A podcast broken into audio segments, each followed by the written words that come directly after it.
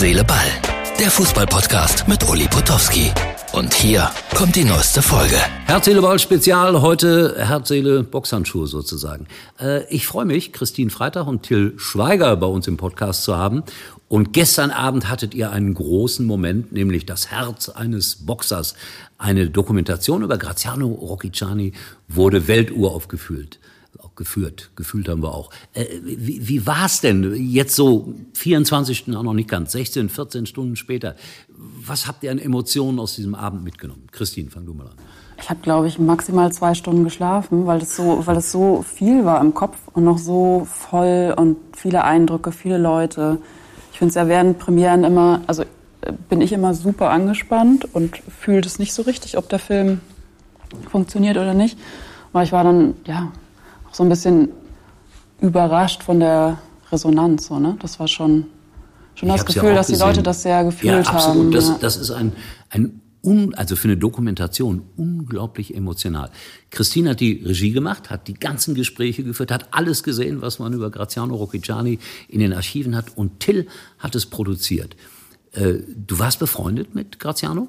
Nein, befreundet, wie gesagt, ich habe ihn kennengelernt. Ich war auch einmal bei ihm zu Hause mit meiner damaligen Frau und es war ein super schöner Tag, ihn zu sehen, wie er so, also der, der in den Medien immer so dargestellt worden ist, so als der Assi und so. Und da war er so ein kleiner Junge bei seiner Mutter, ne, die voll das Sagen hatte und es war total. Ich habe gestern Abend mit Christine gesprochen, die konnte sich auch noch an den Nachmittag erinnern, das war super schön. Äh, auch an dich ganz bewusst diese Frage, mit welchem Gefühl bist du aus dem gestrigen Abend herausgegangen? Mit einem wahnsinnig schönen Gefühl, weil das war eine ganz tolle Atmosphäre. Es war proppevoll, das Kino, 500 Leute und wir haben gelacht und geweint und äh, alle waren verzaubert danach von dem Film und ich habe so viel positive Resonanz bekommen. Ähm, auch gerade heute haben sich noch ganz viele Leute gemeldet, die gesagt haben, der Film wirkt so nach. Ne? Oft gehst du ja in einen Film, guckst den Film, hast den drei Minuten später vergessen. Äh, das ist bei dem Film nicht so und es war, war ein ganz, ganz toller, gelungener Abend. Ab dem 28. Januar kann man es streamen bei RTL Plus.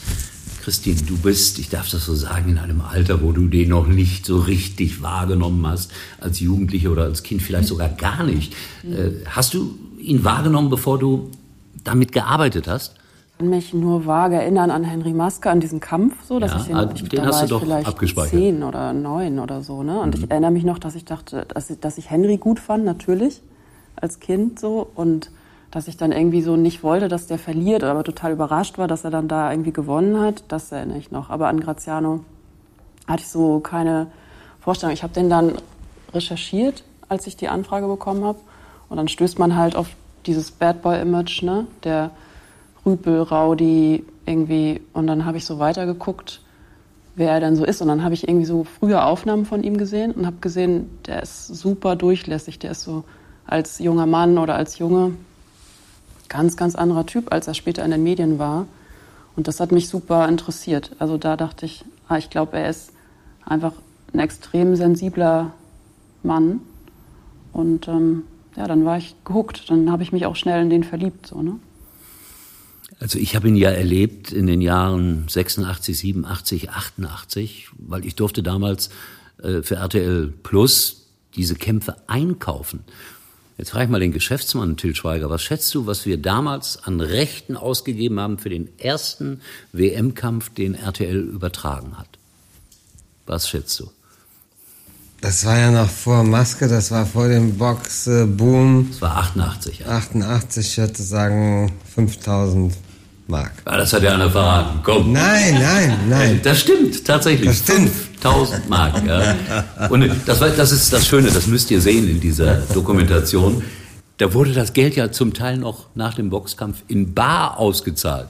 Da hat jemand die Hunderter und die Fünfziger äh, ausgezahlt. Ich glaube, er hat für diesen WM-Kampf nur 4000 Mark bekommen. Das ist äh, natürlich für einen Profisportler wahnsinnig wenig Geld gewesen. Aber hinter dieser ganzen Geschichte steckt natürlich noch sehr viel mehr. Also hinter der sportlichen Geschichte, nämlich eine menschliche Geschichte, auch mit seiner Frau, mit Christine, Christine, die ich gestern Abend auch wieder getroffen habe, war ganz toll. Äh, und ich habe mal so drei Attribute für den Film gestern Abend für mich rausgesucht. Ähm, Boxen ist das Leben, das Leben ist Beschiss Und das Dritte, was mich unglaublich beeindruckt hat, die bedingungslose Liebe einer Frau zu ihrem Mann. Hast du das auch so ein bisschen gespürt bei der Arbeit? Ja, also ich habe dann schon relativ schnell gewusst, ohne Christine kann ich diesen Film eigentlich nicht erzählen. Also ohne Christine kann ich den Graziano gar nicht richtig erzählen. Ne? Die hat einfach, also die bringt uns ihm so nah, wie das sonst kein Mensch könnte. Und sie waren auch einfach ein Team. Also die haben ja zusammengekämpft. Im und außerhalb des Rings waren die ja, ja wie eine, eine Person. So, ne? Es gibt eine Szene in diesem Film, das ist unmittelbar entstanden nach dem Kampf gegen Henry Maske. Da ist Christine in der Dortmunder Westfalenhalle, glaube ich, gewesen. Und Maske ist auf einem Bildschirm und da ist sie so voller Wut auf diese Niederlage, die ja, naja, zumindest äh, ungerecht war, dass sie darauf gespuckt hat, auf den Monitor. Till, wie empfindest du eine solche Emotion, die sehr heftig war? Also, ich sag's mal so. Ich habe gestern saß neben mir meine Maskenbildnerin Pam, Serbo-Deutsche, die seit 2008 meine ist halt in Glorious Bastards und die hat das gefeiert. Ich hab's gehört, da aus eurer Ecke Die hat es gefeiert und das Publikum ja auch, ne?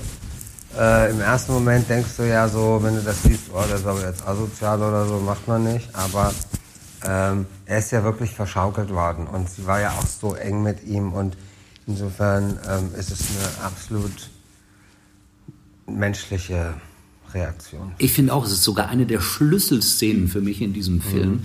was sehr viel deutlich macht, was da alles dahinter steckt. Viel mehr, als dass da zwei Männer aufeinander einprügeln. Hattest du mal, sagen wir mal, Vorurteile gegenüber diesem Sport früher?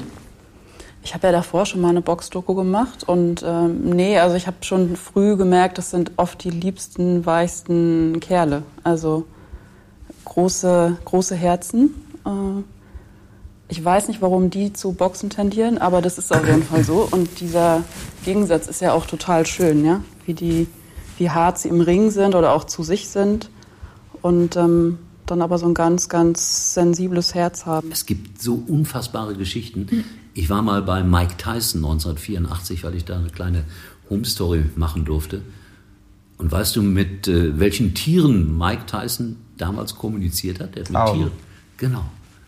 Das ist unglaublich gewesen. Der Alma Mater, sein Ziehvater, da hat man gesehen, wie sensibel Boxer sind. Hast du mal geboxt? Ganz früher, ja. In welchem Umfang, in welcher Klasse?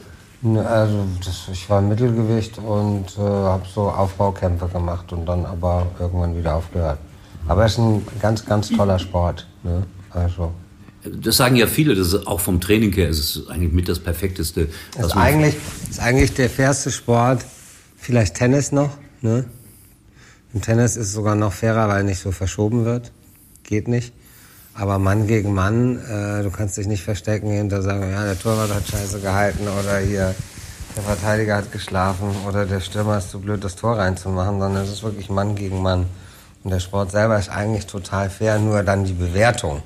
Ne? Also, weil da so viele, sag ich mal, äh, Interessen ähm, dranhängen und so viel Geld verschoben wird, dass es dann eben dann oft, oft auch sehr ungerecht ist. Mhm. Aber dieses Mann gegen Mann, da gibt es kein Verstecken und das finde ich schon extrem faszinierend an dem Sport. Also ich war auch immer jemand, ich, ich muss das, darf das ja hier in meinem eigenen kleinen Podcast erzählen. Ich war nie ein großer Boxfan und ich habe das damals aber trotzdem kommentiert, aus einem ganz einfachen Grund, weil wir keine Leute hatten bei RTL damals, 84. Es war furchtbar. Wenn ich es mir heute anhöre, ich kann es mir auch nicht anhören oder auch nicht ansehen. Aber es hat mich ja, dann. Die Friese war doch geil, ey. Ja, die, die haben wir ne? ja, ja. Stefan Raab hat mal gesagt, der erste moderierende Pudel im deutschen Fernsehen. Also insofern, da ist was dran. Aber es, es hat mich einerseits angezogen, andererseits auch ein bisschen abgestoßen. Und wir haben es ja dann auch in der Dokumentation gesehen. Es sind so viele Dinge passiert. Gefängnisaufenthalte. Äh, dann gab es irgendetwas äh, mit, mit, äh, ja, mit Zuhälterei im weitesten Sinne, Menschenhandel. Äh, inwieweit bist du da reingekommen und inwieweit hast du Verständnis dafür gehabt, dass es diese Schlägereien gegeben hat, dass es ja auch diese Berührung zur Unterwelt gegeben hat? Er war ja davon komplett umgeben. Ne? Das war ja einfach das äh, Publikum, das zum Boxen kommt. Das sind die Leute, die ihn unterstützt haben. Es sind die Leute, die ihn auch akzeptiert haben für das, was er ist. Und dann verstehe ich das schon, na klar. Dass wenn du mit den Leuten immer bist, dass du dann auch nicht davon frei bist, so, ne? Ähm, ist auf jeden Fall ein zweischneidiges Schwert, aber ich, äh, ich konnte das nachfühlen, sonst hätte ich den Film, glaube ich, anders gemacht, als ich ihn gemacht habe, ja. Es gab ja durchaus Exzesse, also auch äh, mit, mit äh, Kokain zum Beispiel. Äh, hast du das auch irgendwie mal erlebt in dieser Form in, in deinem beruflichen Leben, dass Leute gekommen sind und gesagt haben, du musst das jetzt machen, weil dann gehörst du dazu? Ja, also das ist ja, sage ich mal, in der Künstler, äh, in der Künstlerwelt sehr verbreitet. Ne?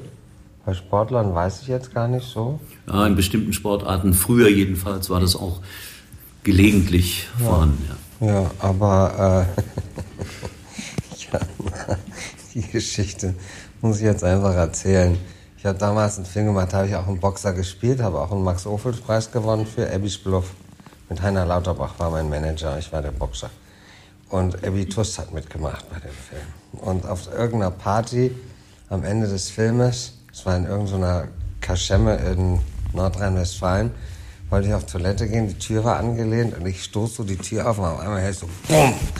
Und ich mache die Tür auf und da stand Abby in einem fliederfarbenen Jackett aus Samt und hatte auf der Fensterbank so einen Haufen Koks wie, sag ich mal, Scarface, ne? Al Pacino und ist mit dem Gesicht da reingefallen, kam zurück und der ganze Puder hing über seinem Flieder. Der sah aus, als hätte ihm jemand eine Ziete äh, Mehl über das Jackett. Äh, das werde ich nie vergessen.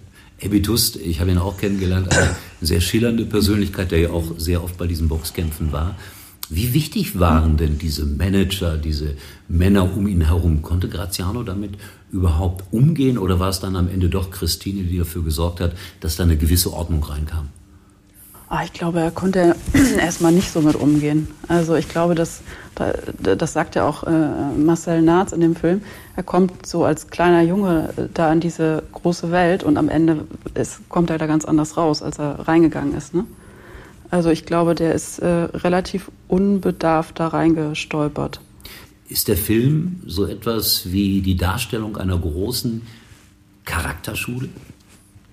Wie meinst du das Charakterschule? Dass der Charakter sich verändert, dass er cleverer wird, dass er klüger wird, dass er ja, weiß, absolut. dass man also ausgenutzt wenn, wird. Wenn du dir anguckst, wie, äh, wie er am Anfang aussah und dass einfach diese beiden Gesichter nebeneinander hältst, ne? mit 20 und mit äh, 55, was da alles passiert ist an Leben, das ist ja unglaublich. Ich würde den gar nicht wiedererkennen, dass das dieselbe Person ist. Mhm. Also da ist einfach sehr, sehr, sehr, sehr viel Leben passiert.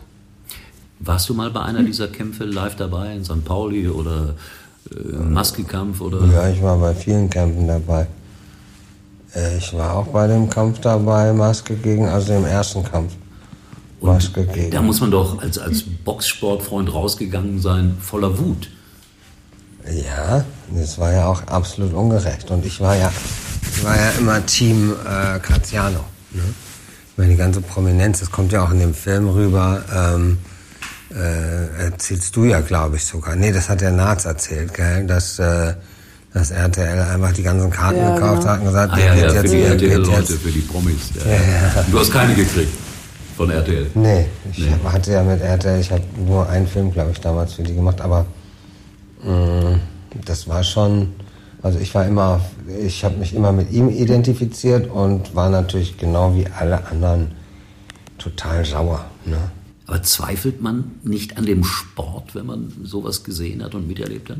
Ja, nicht an dem Sport, aber eben, wie gesagt, eben an den Mächten, die dahinter stehen. Da gibt es dann die Promoter, dann gibt es dann kommt ja auch in dem Film rüber, ne? Also wie äh, dann der Sauerland sagt, ja, ich bedanke mich nochmal bei meinem Freund, der der Manager ist von Eubanks, dass er den Kampf nach Deutschland gebracht hat. Der war gar nicht so traurig, ne? Also ähm, anstatt sich dahin zu stellen und zu sagen, nee, Moment mal, Leute, hier, ähm, das Urteil müsste man anfechten, aber da geht es ihm natürlich mehr um seine Pfründe und um sein Geld, ne? Und da werden eben Leute echt oft verarscht, ne? Also, dann ist natürlich der, der eine Boxer ist für die Quotenbecher, dann hat man natürlich auch ein Interesse, dass der nicht so schnell, das hat der Rocky auch immer gesagt, sagt er ja auch im Film, eigentlich muss ich die K.O. hauen.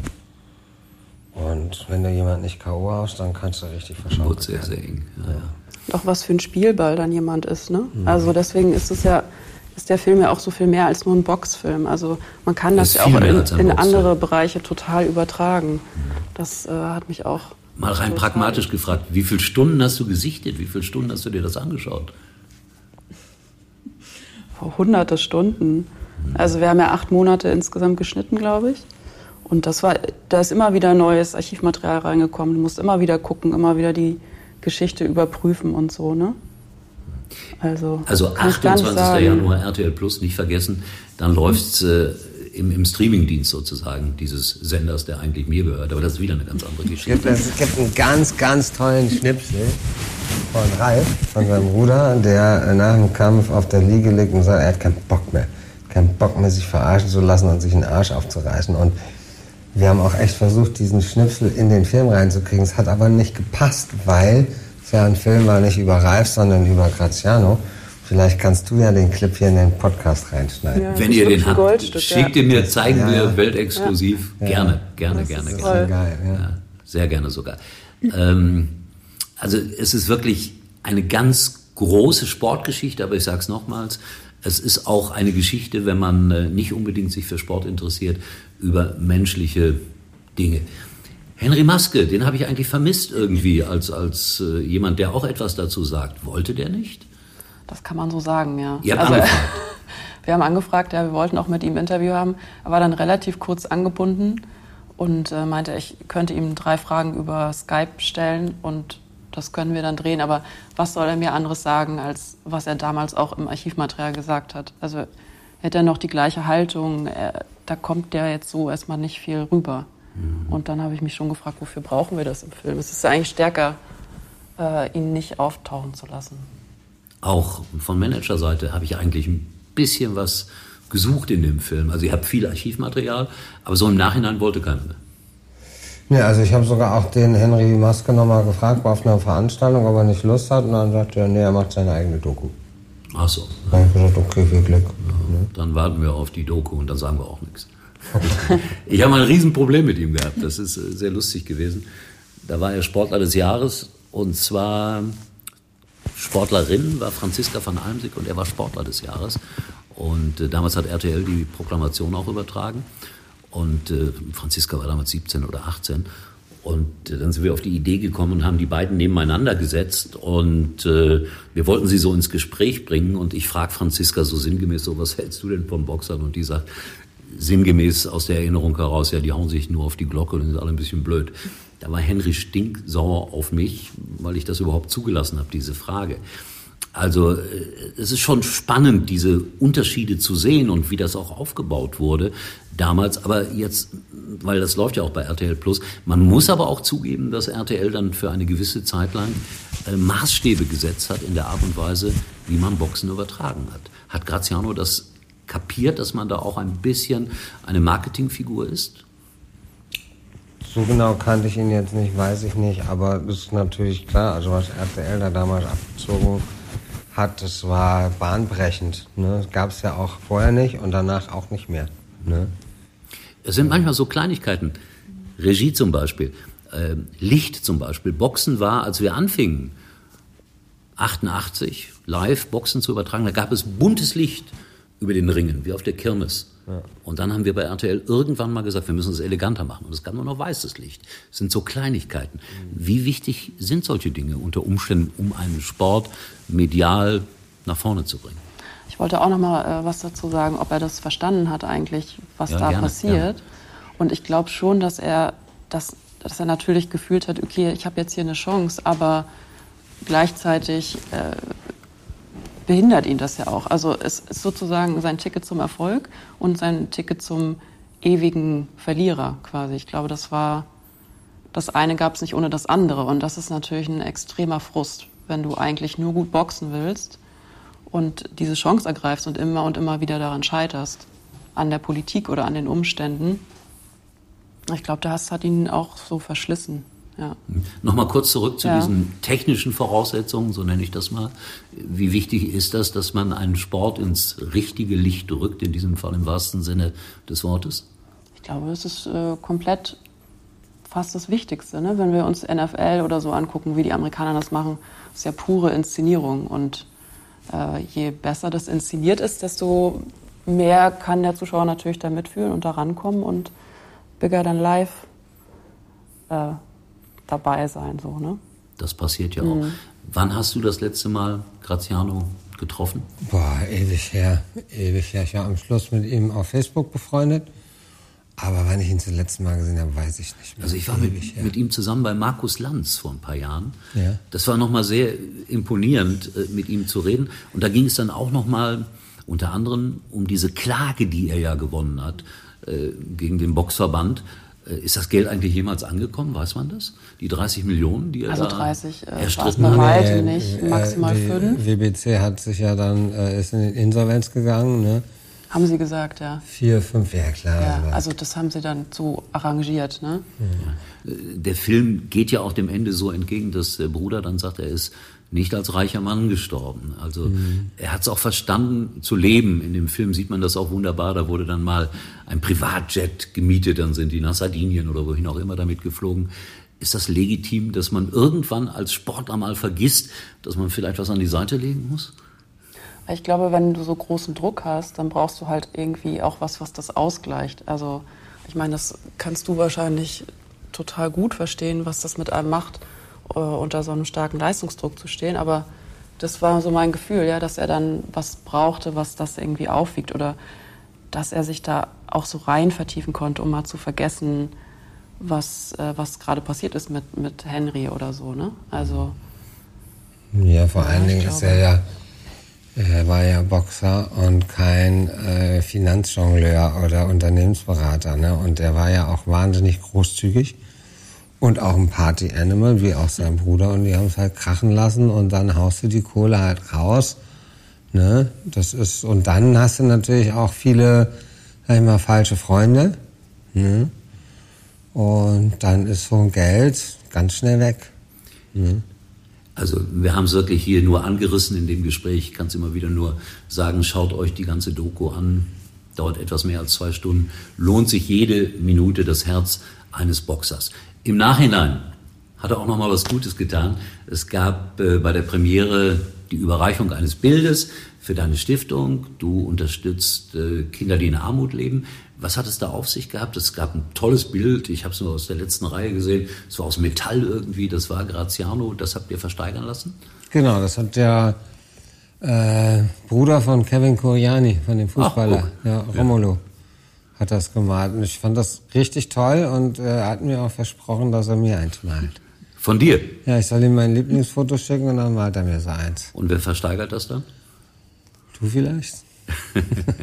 also da muss er dann aber, naja gut, es gab über 5000 Euro dafür, schöne ja. Sache. Vielleicht erklären wir das hier nochmal. Der Platz sollte sein. Was, was machst du da genau mit deiner Stiftung? Also wir setzen uns für sozial benachteiligte Kinder ein. Wir machen hauptsächlich Programme in Ernährung, Sport und Bildung. und die habe ich damals mit heißer Nadel äh, gestrickt in der Flüchtlingskrise. Ich wollte immer eine Stiftung machen. In dem Moment, wo ich dann erfahren hatte, wie viele Millionen Kinder in Deutschland unter der Armutsgrenze leben. Das werden jetzt noch ungleich viel mehr sein. Ne? Äh, und ähm, ja, das war mir ein Anliegen. United Charity. Also wer das unterstützen will, da gibt es auch Internet, äh, Informationen im Internet, im Internet natürlich dazu. Ja, die Arbeit ist gemacht, alles ist, äh, Film ist aufgeführt, er ist jetzt sozusagen auf die Welt gekommen. Und jetzt kommt eine ganz merkwürdige Frage. Ist man dann am Ende auch mal so richtig stolz auf das, was man da gemacht hat? Ah ja, schon. Also doch, das äh, spürt man nicht immer so, aber in manchen Momenten kommt es schon durch und dann bin ich schon auch stolz, wenn man das so sagen kann. Ja. Und beim Produzenten habe ich das gestern Abend schon gespürt. Das ist wirklich was ganz Besonderes gewesen. Das ist ja was anderes als Fiction, ne? Ja, also ich bin wahnsinnig stolz. Ich bin wahnsinnig stolz auf Sebastian Schweiger, auf Christine. Ich bin wahnsinnig stolz auf die Protagonisten, also auf Ralf, Christine, sein Kumpel, der, äh, wie hieß er noch, ähm, der Kalle Heistermann. Heistermann. Das war total schade, dass ja. er nicht da war. Ne? Ähm, auch sein Kumpel, der Ahmad, der Bodyguard. Ähm, die mhm. haben das alle so toll gemacht. Und vor allen Dingen Christine hat wirklich einen großartigen Film gemacht.